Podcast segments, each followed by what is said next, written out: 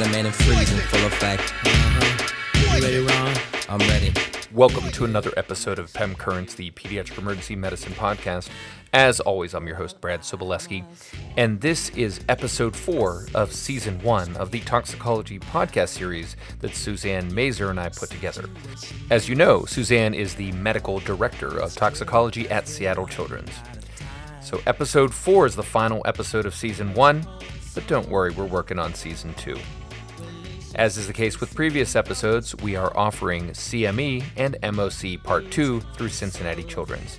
Details in the show notes and on pemblog.com.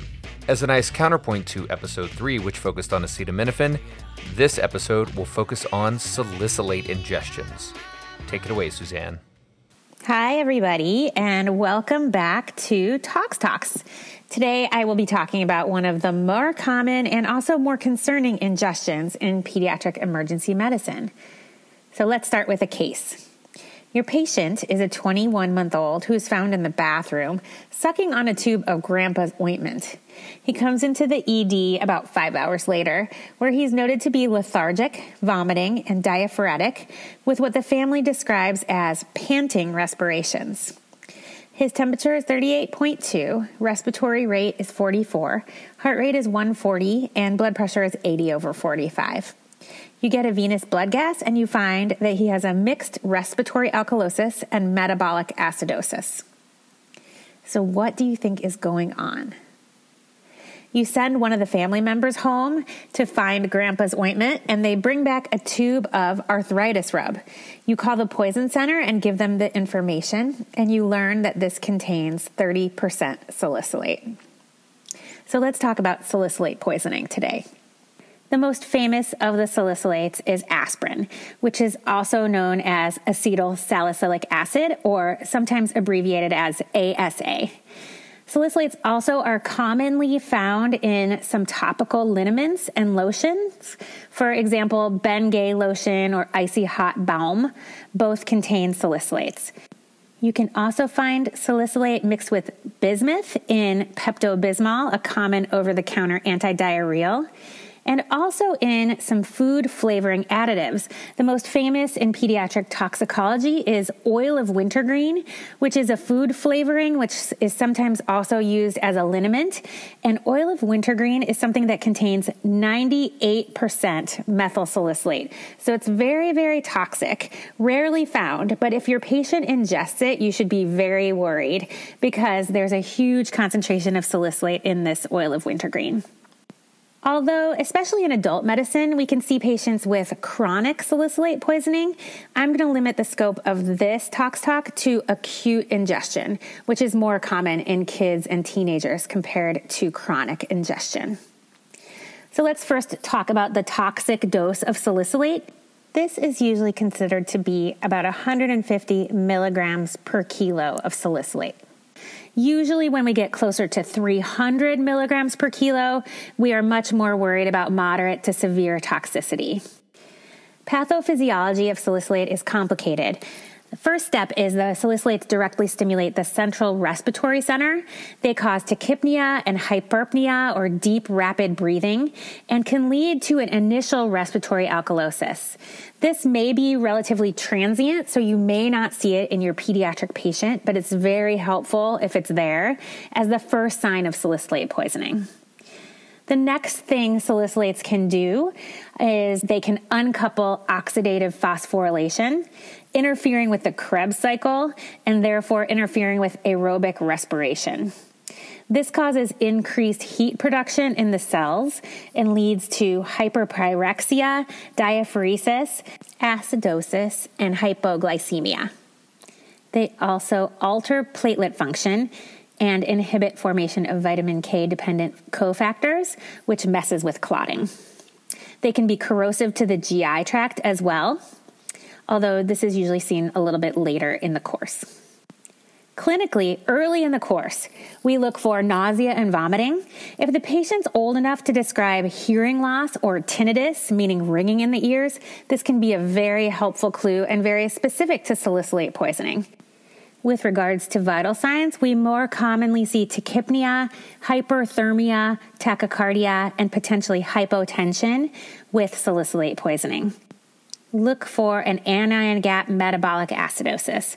Although potentially there can be an early respiratory alkalosis, most commonly in kids, we see them present with pure metabolic acidosis. And then neurotoxicity. This can be a continuum between confusion, dizziness, and sometimes seizures. Seizures are more common with salicylate poisoning in children compared to adults. What about salicylate levels?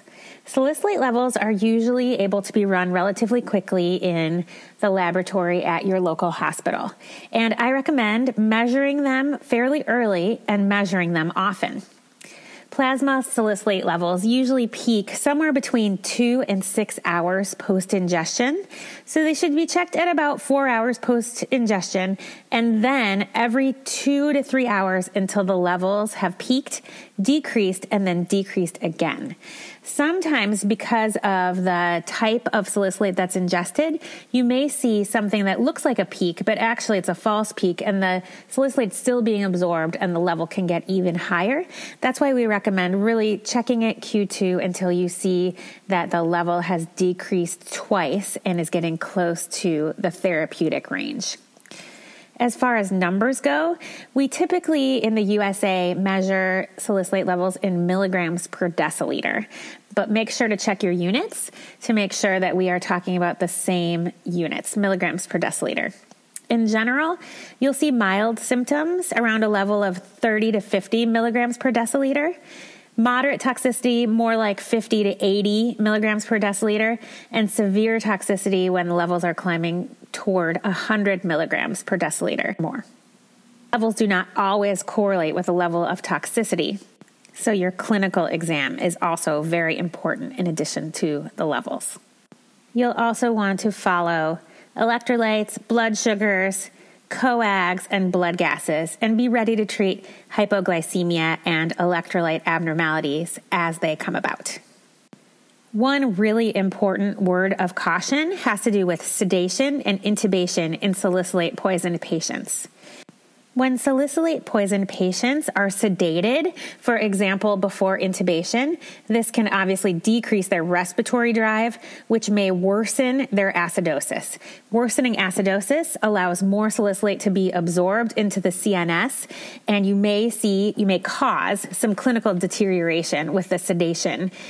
In addition, with intubation, you want to make sure and maintain the rapid respiratory rate that the patient had before sedation and intubation because this hyperventilation was actually keeping them from getting further acidotic and acidemic. So, again, beware if you decide to sedate and intubate these patients that their respiratory rate stays intact. Please make sure to involve your local poison center or friendly neighborhood toxicologist early for these patients as they can get really, really sick. Let's talk about the initial treatment of these salicylate poison patients. What about decontamination in these patients? If you have a patient who's had a massive ingestion, which I would define as close to 400 to 500 milligrams per kilo acutely, and their airway is protected, then this is a time where I may consider gastric lavage. But really, the mainstay of decontamination treatment for salicylate poisoned patients is activated charcoal. Again, activated charcoal dosing, we usually think about a gram per kilo initially. We always say that activated charcoal works best in the first hour post ingestion, but it can be effective much later as well. In fact, in massive salicylate overdoses, we will often give multi dose activated charcoal, especially if there's been a large ingestion, an ingestion of enteric coated medication, or if you're worried about a concretion or bezoar, a collection of salicylate that is still being absorbed. And the dose we usually recommend for that is about half a gram per kilo every four hours. Again, talk to a poison center for recommendations about multi dose activated charcoal, but don't forget about charcoal's role in absorbing extra salicylate that's in the body. What about enhanced elimination? We do have a nice trick for eliminating salicylate from the bloodstream. And that trick is urine alkalinization. For urine alkalinization, we give fluids that contain sodium bicarb. And the plan with that is to increase the urine pH.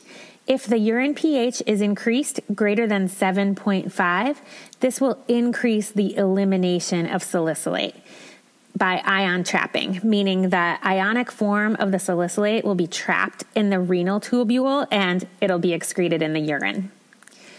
If you are doing urine alkalinization, you want to make sure that the serum potassium is monitored and replaced as needed because potassium depletion inhibits the ability of sodium bicarbonate to alkalinize the urine. And your urine alkalinization will not work as well. But if this is done right, it leads to urinary excretion and decreased CNS penetration for salicylates. The goal is to maintain the urine pH greater than 7.5 until the plasma salicylate level is less than about 30 milligrams per deciliter. And monitor your serum pH as well. Although you are trying to increase the urine pH, the serum pH should not be allowed to be raised greater than about 7.55. Urine alkalinization is really, really helpful in your moderately poisoned salicylate patients and can be a real lifesaver. If your patient is getting sicker despite everything we've talked about so far, it may be time to consider hemodialysis. And I recommend contacting the nephrologist early because, as you know, hemodialysis takes a little while to get started. But what we use as criteria generally for starting hemodialysis is acute ingestions with levels greater than 90 to 100 milligrams per deciliter and or intractable acidosis, signs of renal failure, pulmonary or cerebral edema, CNS disturbances like coma or seizures, or just if your patient is really, really sick and the level is getting worse and worse despite all the treatments that we've talked about. The endpoint for hemodialysis is correction of all the abnormalities we talked about and salicylate levels trending more towards 30 milligrams per deciliter. So, in summary, for salicylate poisoning, respect the salicylate. It can be a really, really serious ingestion, especially methyl salicylate or oil of wintergreen, although there are a lot of over the counter products that contain up to 30% salicylate. If patients are following the textbook, they should present with a mixed respiratory alkalosis, which is seen early, and a metabolic acidosis later. Activated charcoal can be really helpful, and this is a time where we might use multiple doses. Urine alkalinization can be a real lifesaver, and think about consulting nephrology early if you think dialysis might be needed. For salicylate levels, follow the levels really closely. You want to see a peak and then decrease at least twice. And we get less worried when the level trends more towards 30 milligrams per deciliter on its way down. And make sure to talk to your local poison center or toxicologist because, again, salicylate poisoning can be really, really severe. Thank you again, Suzanne. That was fantastic. Hopefully, you learned a lot about salicylate toxicity. You can check out more great educational content on pemblog.com. Follow me on Twitter at pemtweets or check out the Facebook page. We would really appreciate it if you left a review on your favorite podcast site or on the blog. We really appreciate the feedback. And again, you can get CME and MOC Part 2 for this episode through Cincinnati Children's. Information is in the show notes and on pemblog.com. For Pem Currents, the Pediatric Emergency Medicine Podcast, this has been Brad Sobolewski. See you next time.